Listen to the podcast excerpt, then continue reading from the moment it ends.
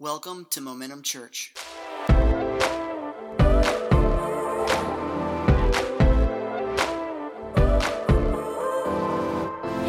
Welcome this morning to our fifth week in the Floor is Lava series. How many's been enjoying this series? Yeah, yeah, yeah, yeah, yeah. This has been a series that we've had a lot of people watching online and reaching out to us and stuff. And, and it just speaks to my heart as a pastor. Some people say in today's day and age, people can't take strong word, you know? In today's day and age, people can't take strong truth. I'm here to tell you that is a lie. Amen? Y'all are ready to receive what God has for you, aren't you? You're ready to listen, to uh, uh, receive it, and then to act upon it. And, and that's awesome. And so that's the kind of people I want to be. Amen? Not a perfect people, but a perfecting people. Amen? Amen. You want that for yourselves? Y'all look like I'm trying to sell you a used car. All right, let's open our Bibles this morning to Revelation chapter 2. We're going to go to verse 18, and we'll get there here in a second. Years ago, I was asked to come and preach at the, the, the, Women's Reformatory in Ohio. And the chaplain for the reformatory went to our church.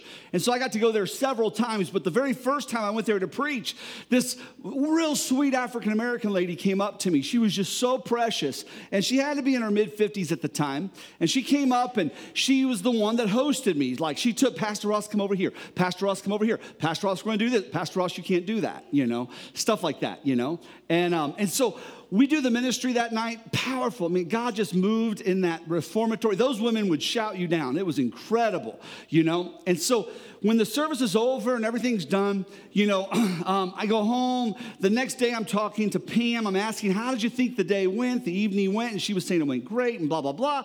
And then she says, The lady that was your hostess, do you realize what she had done, why she was in there? And I, I had no clue. She said that, that for years her husband was abusive to her, and she had decided the next time that man was drunk, she was going to take care of that man. And so he passed out on the bed, and she took an embroidery thread with embroidery needle and sewed him into the mattress of the bed and then beat him to death. Everybody's like, I don't know if I'm supposed to applaud that or if I'm supposed to like, like be taken back by that. I mean, I was ta- I mean, I was just like, part of me was like, yeah, that was ingenious. This man ain't gonna do this to me no more. Part of me was like, that lady's scary. But she wasn't. She was changed by the power of Jesus. And she was so precious, has a life sentence. When you hear a story like that, you may think, well, yeah, no, she deserves that kind of a thing. It's almost justified, but in some ways, and in some ways it's deserved. But then you hear of other women that do things, and this isn't a bash on women day, all right? Amen? But, but then I hear a story of a woman who, who began to slowly poison her husband for his $300,000 life insurance policy.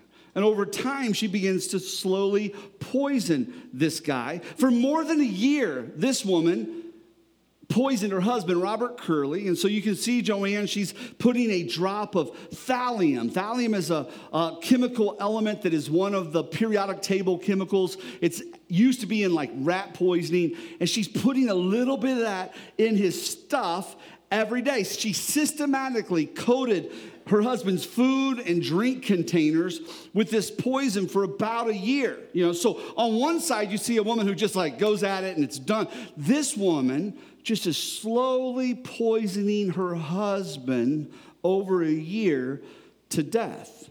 Now, he complained of debilitating pain in the palms of his hands and the soles of his feet. Toward the end of this time, he, he begins to vomit, his hair starting to fall out. I mean, this is something that the body cannot tolerate. Now, here's the thing about it the body can tolerate a lot, not if you're sewn into a mattress and beaten with a bat, okay? I get it. But when it comes to poison, the body can tolerate a lot, but that doesn't mean it's good for the body, right? A, po- a body can tolerate a little poison over time. And that's what's going on with the church we're going to look at today. Let's stand to our feet. That's what's going on with the church of Thyatira. The church of Thyatira has been a church that has just had a little bit of poison introduced over and over and over. And Jesus comes to reveal to John the Revelator as he writes this. Verse 18, and to the angel of the church in Thyatira, write, the words of the Son of God, who has eyes like a flame of fire and whose feet are like burnished bronze. I can tell already I'm not, I'm not gonna be able to read all this without preaching. So I'm gonna go ahead and pray and get you guys seated. Is that okay today? Because we have a bunch of verses we're gonna read, and I wanna preach on everything. Amen. Father, in the name of Jesus, we just are ready to receive from you. Would you speak to our heart? Challenge us today. And Lord, let us be those with listening ears to hear and to respond in your name, Jesus. Amen. Go ahead and have your seat.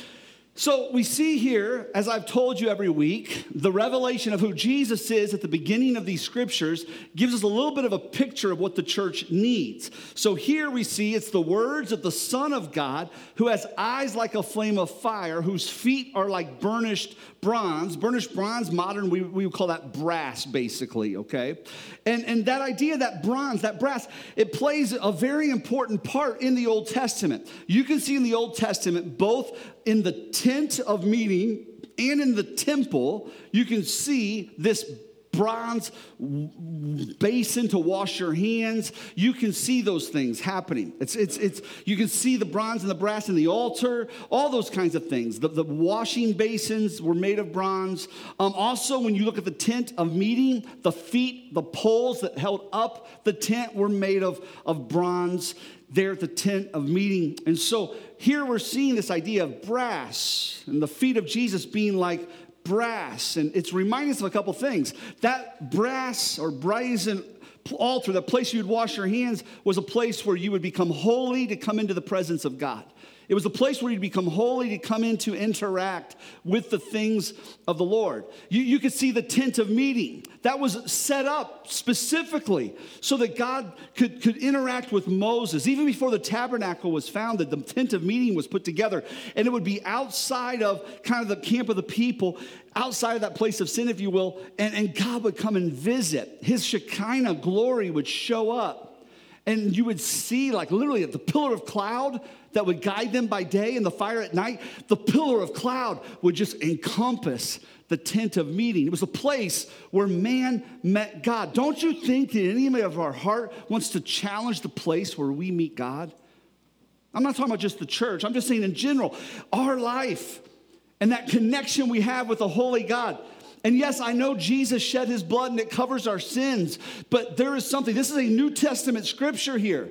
There's something going on that, yes, your sins might be covered, but there's something going on that is robbing you from the fullness of what God has for your life. And so we can see here the words of the Son of God who has eyes like a flame of fire, whose feet are like burnished bronze. I believe that meeting place that they're talking about where, where God meets and then with you. And then when he meets with you, his gaze like that of fire you know? His gaze, it goes and gazes into our lives. He sees how we ought to be living. He sees how those things that are not a part of our life, or those things that are a part of our life that shouldn't be, he sees those things with those flaming eyes. And those things we should allow him to burn out of our lives. Amen?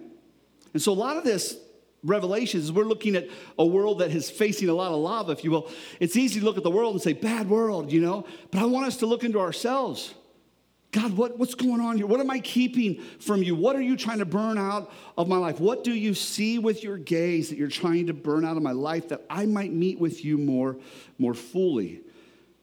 This is important because over time, we won't walk as God would have us to walk if we make excuses for the things in our life that we know we ought to allow God to burn out of our lives. Over time, we'll make those excuses. And I, I, read in one commentary, I thought this was great, that it speaks of feet and eyes here. And the reason why is because our feet take us to the place where our eyes are focused. His feet were holy and his eyes were fire. And his feet could take us to that place of holiness. And it's no different in our lives. Our feet take us where our eyes focus. In other words, our vision controls our walk, and, and sometimes that vision gets skewed. Sometimes we need God to come in on a sermon like this and just challenge us. What are we allowing to creep in that is robbing us from experiencing the best that God has for us personally and for His church? Now, it was a good church. You're a good church. I, am a, I'm, I'm, I'm better than most believers. I got your attention there, didn't I? Everyone's like, what did he just say? You know, no, no, you're better than most. I get that. Like everybody feels that way, don't we? Like we look at ourselves and go, I'm, I'm not like that guy. I mean, my sin isn't good, but it's not, I'm not sinning like Dave. Love you, David. You know, I'm not saying that's right, but we live that kind of life. People live that way, looking, and man, the only one we're supposed to be comparing ourselves to is Jesus, right? Not perfect, but being perfected. And so Jesus comes along, and I love this because here's the revelation.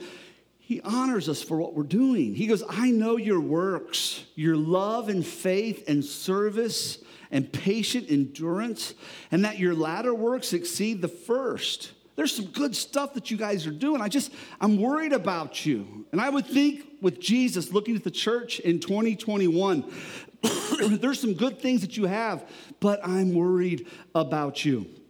What is that that he's worried about? I have this against you that you tolerate that woman Jezebel who calls herself a prophetess and is teaching and seducing my servants to practice sexual immorality and to eat food sacrificed to idols. If you remember our sermon last week, the church that we looked at was the church of compromise, and it was living a compromised lifestyle in the area of moral and religious compromise. That's what the idea of sexual morality and eating food sacrificed to idols, both of those things speak directly to what they are, but also symbolically to just all things moral and all things religious that we can find compromise in. Verse 21 I gave her time to repent. I love that about Jesus. Doesn't come and jerk the, the, the, rug out from under us when we're struggling. I gave her time to repent, but she refuses to repent of her sexual immorality. Behold, I'll throw her into a sick bed, and those who commit adultery with her I will throw into great tribulation unless they repent of her works. Repentance is real, people and I will strike your children dead, and all the churches will know that I am he who searches mind and heart. Those are those, those flaming eyes. And I will give to each one according to your works. But to the rest of you in Thyatira, who do not hold this teaching, who have not learned that some call the deep things of Satan, to you I say, I do not lay on you any other burden. Only hold fast what you have until I come. So, so Ross, are you saying that there's people that can experience the Christian faith and can walk in the best that God has, or they can experience the Christian faith, proclaiming it, and miss God's best, even maybe even walk in some of God's judgment? I, am saying that. I'm not saying that, the, the scripture's saying that. But I thought God treats us all equal. No, no, He is not a respecter of persons. The principles of Scripture apply to everyone equally. And if you sow to sin, you will reap the harvest of sin. If you sow to righteousness, you'll reap the harvest to righteousness. And God is not a respecter of persons. He will allow that seed sown to reap that harvest. You want to be on the right side of that, of that harvest. Amen? So only hold fast what you have until I come. The one who conquers and who keeps my works until the end, to him I will give authority over the nations. He will rule them with a rod of iron, as when earthen pots are broken in pieces, even as I myself have received authority from my Father, and I will give him the morning star. That's referring to the person of Jesus. And he who has an ear, let him hear what the Spirit of the Lord says to the churches. So, this church, Thyatira, is the tolerant church. Everybody say the tolerant church. And, and these things, I know they kind of mesh. That compromising church of last week and the tolerant church of this week, they, they do. They kind of, they kind of mesh. Pergamum being, being compromised and Thyatira being tolerant. And these eyes, like a flame of fire, look into the tolerance of the church, what the church is tolerating. Jesus is using his vision to see beneath the surface of his church. He's using his vision to see beneath their good works He's using his vision to see beneath their love and their faith. I mean, all these are good things, but he's seen and he's focusing in on something that has become a problem in his church. This is 2,000 years ago, and I believe he's still focusing in on this problem at times with us. He sees what this certain woman is doing. Watch in Revelations 2, verse 20. But I have this against you that you tolerate that woman Jezebel, who calls herself a prophetess and is teaching and seducing my servants to practice sexual immorality and to eat food sacrificed to idols. You tolerate this woman Jezebel who is causing you to have moral and spiritual or religious, if you want to say, compromise. Now, when I was growing up, how many, some of you guys were raised, anybody raised old fashioned Pentecost? Any, any, any few, few people, okay? But when I was raised up, it was kind of like, you know, if they had makeup on, that was a Jezebel. You know, my dad, thank God he broke from that. And he was always like, if a, if a barn needs paint and paint it, you know, that's, that was the stuff my dad, I would never say that. I wouldn't, because the flames of the one who has pierced my heart has burnt that out of my life, and I would never. But my dad, you know, he would, he, he's old school, he would say that. But, but no, that is, everything made you a Jezebel. You know what I'm saying? Everything. And everything was blamed on the Jezebel. She made me do it, kind of a thing. And, and we're going to get you, help you understand what this means by this, this, this woman, Jezebel. But he says, I have this against you. And it's not I'm against Jezebel. Jezebel's doing what Jezebel does. There's always going to be a spirit of Jezebel that is trying to rise up throughout all the centuries, trying to rise up to cause compromise. Always. Okay? Look in the book of Proverbs. It personifies this woman that is trying to draw you, in contrast to the, the wisdom that is trying to draw you. That's the spirit of Jezebel, if you will. It's this spirit that's trying to cause compromise, and that just takes different faces. Different, but that's not what Jesus is coming against, because there's always going to be demonic stuff that we deal with. The thing is, he's saying, deal with it. What he's coming against is that tolerance. He says, But I have this against you that you tolerate that woman, Jezebel. Do you see that? It's, it's, it's laid upon the church. Again, judgment begins in the house of the Lord. It begins with us, all right? I have this against you. So to tolerate, what's that mean? It means to allow the existence, to allow the occurrence or practice of something without interference. And as a Christ follower, it, it can look like this I see what this says, but I don't care to live it. I don't even care to try to live it. I, I see what it says, and I'm to struggle. How many knows you're to struggle living this? That's why we have the Holy Spirit. Amen. But just because we have the Holy Spirit helping us doesn't excuse us to say, but it's okay. It's all right for me to tolerate this moral and spiritual compromise. It's fine for me to do that because, you know, nobody's perfect. And, you know, the Holy Spirit's helping me, and, and well, let the Holy Spirit help you. Amen? We don't tolerate the spirit of Jezebel trying to bring this, this sense that ah, we'll let it, we'll coexist with this sin rather than repent of it. We'll, coexist with this occurrence. We'll coexist with this practice, this thing. We won't interfere with those things that God's like, no, rise up. I've made you victorious over those things. So, tolerance, though, if you think about it, it looks nice. I mean, if, I mean, we're just being tolerant, tolerant to the world, tolerant to each other. Just, you know, they're just, you know, they're just new in their faith, been saved eight years. You've heard me say that before. Sometimes you'll have somebody say, I wasn't raised in the church. You've been saved 12, you, 12 years. You could have been a doctor by now, spiritually. You know, so you could be a doctor in the things of the spirit by now. You know what I mean? Like, or physically, you could be a doctor in 12, right? And so, no, no. I'm sorry. So tolerance, it looks nice, but at what cost? Let me say it again. Tolerance, it looks sweet, it looks innocent, but at what cost? Let's go back to the story of Joanne Curry, who was poisoning her husband. So she's putting drops of thallium in her husband's food and containers and such. And by 1991, September, Robert Curley becomes hospitalized a year into this, this exposure to thallium. He's hospitalized with flu like symptoms, but he begins to deteriorate rapidly over the next 10 days.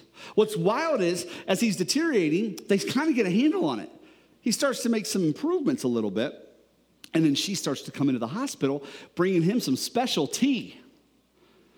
She was bringing tea into the hospital with thallium in it. This Joanne's a gutsy, gutsy person. What a Jezebel. And so she brings thallium into his bedside in a thermos of iced tea as he lays dying in the hospital room. And by the time he died, yes, he died, he had 900 times the lethal dose of thallium in his system. Remember, I told you a body can tolerate a lot? Listen, a body can tolerate a lot until it can't. Let that sit on you, okay? Body can tolerate a lot until it can't. There's, there's no way harvest does not manifest. Eventually, things that we sow into, she sowed into putting drops and she reaped the harvest of her husband's death. The problem is, so often it's not somebody else poisoning us, it's ourselves poisoning ourselves, tolerating a little bit, a little bit more, a little bit more. Listen to this. This is what he said the night before he died. Please help me. My wife is trying to kill me. She is not as she seems. That's, that's what he said. And his heart, the affidavit said, his heart stopped the next morning.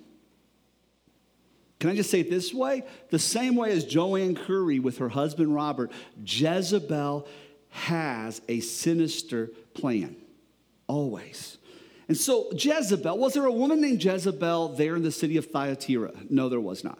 There was a prophetess at the premier temple in the city that was beginning to seduce and draw Christians from the, the church, and they were beginning to mix their Christian faith with the faith that this prophetess was expressing okay? And they likened her, the, the, the, the, revelator likens her to Jezebel. In other words, he sees the spirit in this woman as that of the spirit of Jezebel. He, this prophetess in that city of Thyatira is compared to the, the Jezebel of the Old Testament. And a prophet is one who speaks. Don't miss this. Ready? A prophet is one who speaks. And I'm telling you right now, there's a prophetess in the land that is speaking boldly today. There is one that is speaking this deceptive lie that is creating a Christianity that is not really a Christianity at all. There's a prophetess, the spirit of Jezebel, speaking into this world just like there was 2,000 years ago in Thyatira, just like there was 1,200 years before that. I was trying to get my math right. 1,200 years before that, the time of Ahab. So, who is Jezebel? Who, who was she? In 1 Kings and 2 Kings, you'll see the person, actual person named Jezebel. She was a Phoenician princess who worshiped Baal, the pagan god of fertility. And she married King Ahab, who was the king of the Israelites. Don't marry those people, right? I mean, don't marry somebody that's not walking after you in the level of faith that you have. Oh, but I'll get him saved. No, you won't but I'll get her saved. No, you won't. Well, you, like, like, like you go after somebody at your level of spirituality or higher, at your level of growing and hunger for Jesus or higher. And if somebody's not going with you, going, hey, that's what the word says, let's live it, then don't stay with them. Amen? It takes two, it takes both when it comes to a couple, but Ahab marries this Phoenician princess. She starts to bring in, this is like 874 to 853 BC is when, is when um, um, Ahab was, was reigning. And she persuades him to tolerate her alien faith. She imports 450 priests of Baal from her homeland to come. And in doing so, she begins to kill off the prophets of the land. What is a prophet?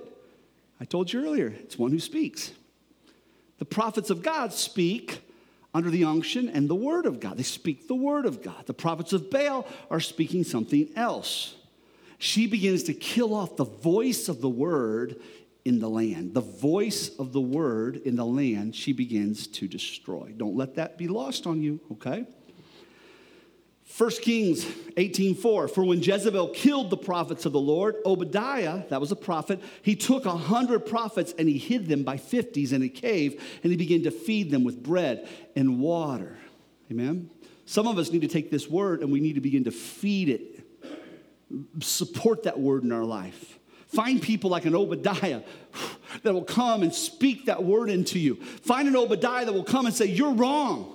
But here's some bread. That's Jesus. Here's some water. That's the moving of the power and the presence of the Holy Spirit. Here's something that's everlasting. Like, like find some Obadiah type friends Not some Jezebel friends that are trying to kill off the word in your life, but Obadiah who's trying to protect and keep the word of God. Amen? We need friends like Obadiah. And as I said, this is the spirit that the church of Thyatira was tolerating, the spirit that was killing off the word of God. It's fine. Moral compromise is fine. Spiritual compromise is fine. So when it comes to this idea of tolerance, let's talk about that a little bit, okay? I'm going to kind of sh- just shift shift streams a little bit. What should Christian tolerance look like in our culture? What should Christian tolerance look like in our community and in our in our churches? All right? What should it look like? Christianity begins with tolerance. It does.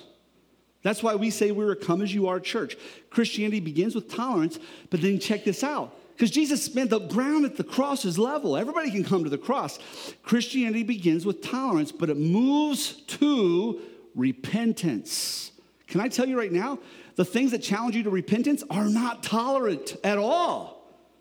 Jesus says this is right, this is wrong. This is the way to go, this is the things to flee. Amen? Now, that doesn't mean they're not loving. It would be a loving person, the sister of Robert Curry. Do you know Joanne Curry got out in, in, in 2016? She served 20 years. She did a plea bargain. Instead of death penalty, she confessed to everything because they were struggling to prove it because where he worked had some thallium. She confesses to everything. She gets 20 years, and they made her serve every minute of the 20 years, every minute.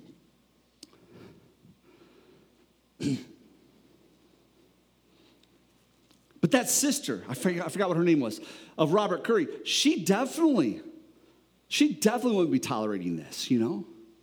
There'd be a point where this is wrong, Joanne. She knew, stop this. This is wrong. There, so Christianity begins with tolerance, but then it moves to repentance and change.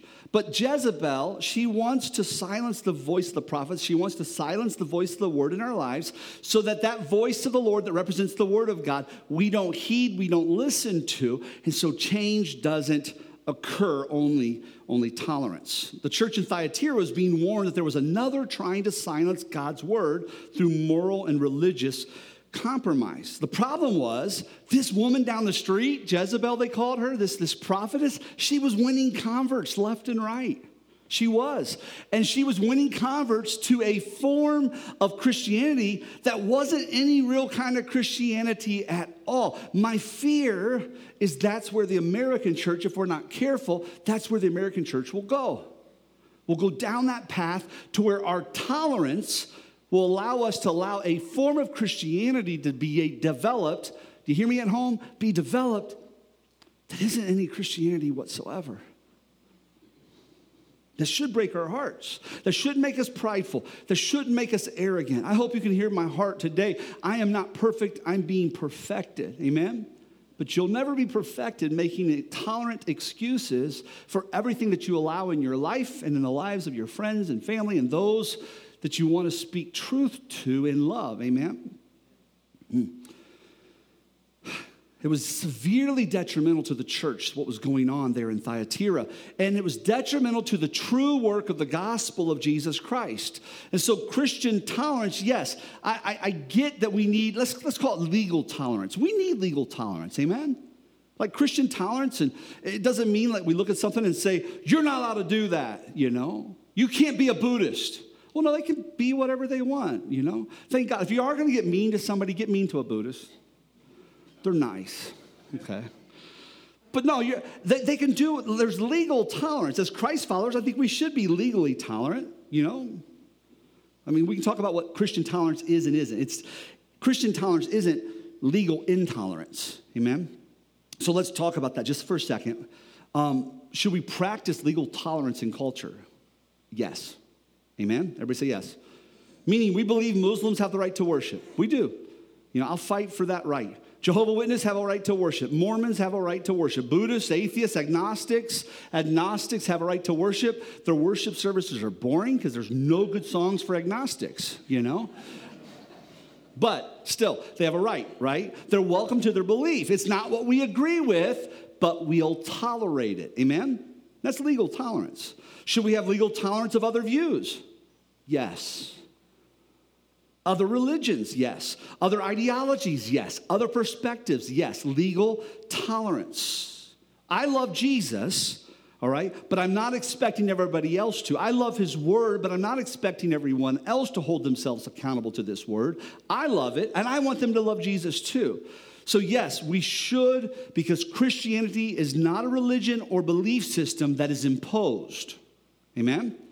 It's not a religion that is imposed on others. It is something that is, is proposed, it is something that we model, and people can come and be a part of that.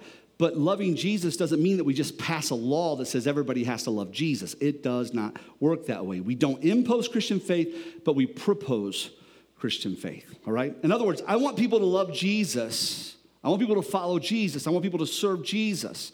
Why? Because he loves them. He has a better plan for them, He has a purpose for them. But from a legal standpoint of tolerance, I'm okay. I get it if you're not going to follow him. I'm not going to even hold you accountable to the, the word that he has. You know? But when you're a Christ follower, this is the church in Thyatira. That's different. We hold each other accountable to the word of, of God. So if somebody comes along and says, Do you tolerate other religions? Yes, you say. I do. I defend the right of religions, ideologies, spiritualities, perspectives that I disagree with. Why? Because I believe in that marketplace of ideas. All right? You throw Christianity in the mix, and what I love about that in that marketplace of ideas, if you really throw Christianity in the mix, it will win every time. Its truths will prevail every time. And I don't get ugly with people when I'm dealing with that. Why? Because I'm called a Christian, not a jerk. Amen? But when it comes to the house of faith, we have patience with each other, all right? But we speak challenge to each other. We speak life to each other. We, especially as you build, build relationship and community together. And, and to look and say, don't judge me. No, no, it's okay for us to point to the word. Now, I'm not telling you to run down everybody in the hallway, look what this says, look what this says. I'm just, I'm just saying we need to be bettered by the word. Amen? Not just tolerant of those things. So Here's the problem with that you can read the word and get a moral conviction, all right? And man, I get moral convictions, and I'm not gonna tolerate anything less than the moral conviction I'm receiving from the word because it's the truth of Jesus, everything. Let every other man be a liar. Hallelujah. But then I get emotional confliction. Why? Because I have friends that call themselves Christ followers that will tell me why it's okay for them to do whatever they want to do not be constrained by the Holy Spirit, not be constrained by the Word, do whatever they want to do. With no heart of repentance. I, I'm, not, I'm not saying struggling and stumbling. I, am saying do whatever they want to do with no heart of repentance. And, but they're my friends or family or church member I love. And I get emotional confliction. I don't want to be the one that has to, but look what the scripture says. Am I alone in that? Anybody else? Think about it right now. There's somebody in your life, you know what the word, and you know what you want for the word to be in their life, and they call themselves a Christ follower, or maybe it's your own self, you know, but there's an emotional confliction. I, I get that. and that, that's where we start to, to embrace tolerance, because it's a whole lot easier. Christianity starts with tolerance. It's that come as you are. And then Jesus begins to say, I'm going to change you.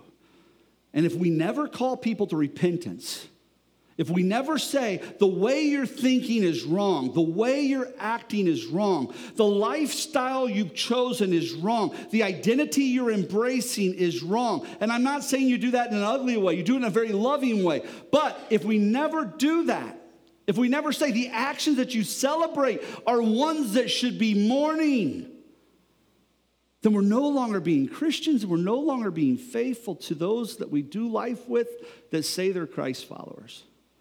So, Pastor, are we saying that we're just all going to start judging everybody? No, please don't get that from what I'm saying. Okay? We judge ourselves first. And I pray this teaching today is helping us to understand that tolerance is what brings forth moral compromise and spiritual compromise. We've got to let the word speak. Remember the voice of Jezebel. I'm sorry, the work of Jezebel is trying to silence the voice of the prophets. And so, yes, you're right. It's hard. When a moral conviction becomes an emotional confliction, it's tough. For some of you, it makes sense. And you'll say, just like me, I'm to live this. This is, I'm holding the word, I'm holding it. but then emotionally it gets tested when you love someone who's gone astray, right? But listen, we've got to hold the line. That's what Jesus was saying to this church. You've tolerated Jezebel. You've got to hold the line. The truth is the truth. Jesus is the Lord. People need to repent. That starts with me, that repentance. That starts with you. You're not perfect. You need Him first. And then as you go to Him for yourself, then you can humbly proclaim to others that He wants life change in all of our lives as well. That might be your mom or your dad. You know, they decided that they wanted to try a new form of spirituality, and it's got you freaked out. You know, whatever that might look like. And it's got you like, what in the world are they doing? Maybe your spouse decides they want to start going to a church that doesn't ever talk about sin or repentance or, or Jesus, talk about everything else but that. And so now you have this moral, yeah, but oh, I'm conflicted emotionally. I have this conviction, but my emotions are conflicted.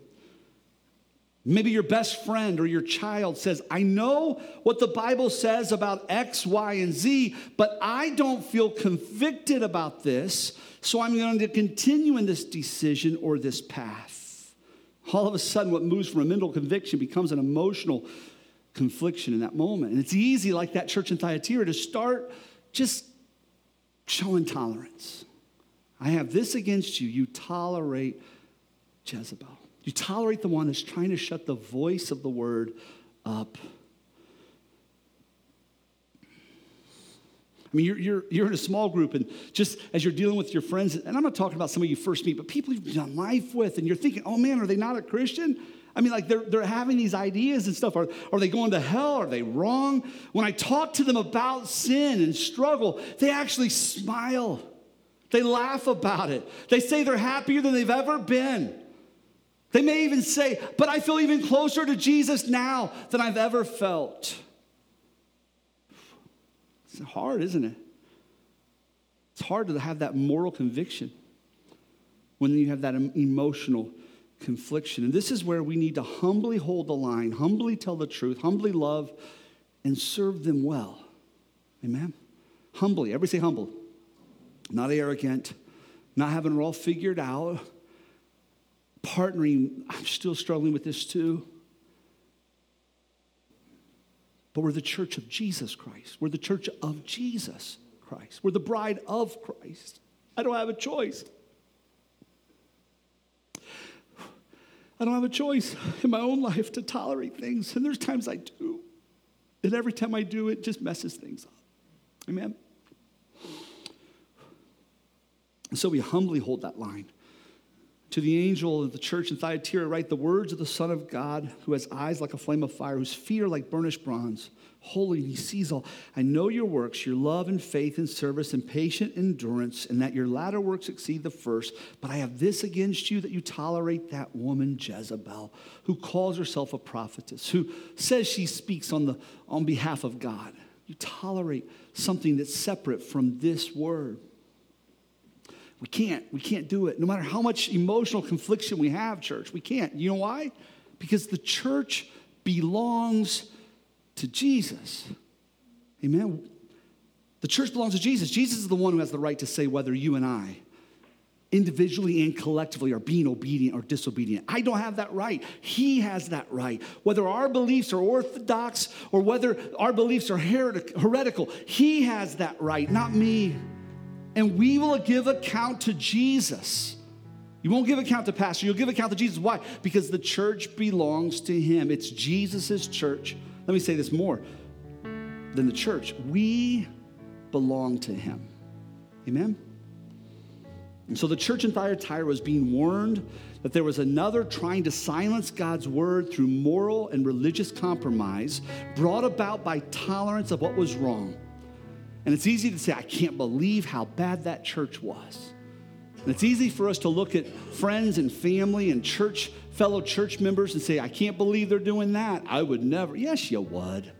We all do at times. It's easy. So I don't want us to look out. I want us to look in to ourselves personally. And I want us to close with this question What are you tolerating in your life that makes it difficult to hear and respond to the Word of God?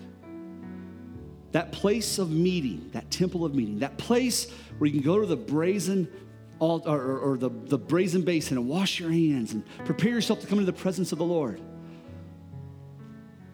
What is it that you're just passing that place of cleansing? You're just passing, you're just taking, taking it for granted, that place of meeting. What is it that's robbing us from meeting and hearing the voice of God and responding to the voice of God? What in our life are we allowing Jezebel, that spirit, what is it that we're allowing the voice of the word to not be heard and responded to? Remember, I said this is a year where we're going to expect to be touched by God and changed by God. And you might say, but Pastor, give me a practical. How's a practical? I'm giving you a practical. This is the practical.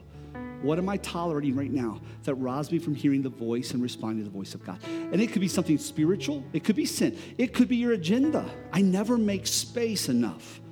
I tolerate everything edging my life out, agenda wise, to make space enough to hear the voice of God to respond to. I'm not sure what it is for us. I, I don't want you to think just gross sin. I mean, think just, it could be anything that is trying to cause us to tolerate it to keep us from hearing the voice and responding to the voice of God in our life. Let's pray. Father, in the name of Jesus, Lord, we want to be people that respond to you, hear you.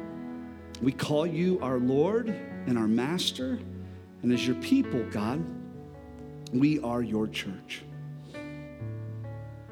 And so today we make a decision to not tolerate the spirit of this, of this time but Lord God, to embrace you and to listen to your word over our lives and to respond in Jesus' name. Amen. Thanks for joining us for this week's message. For more information, please check out www.momentumchurch.tv.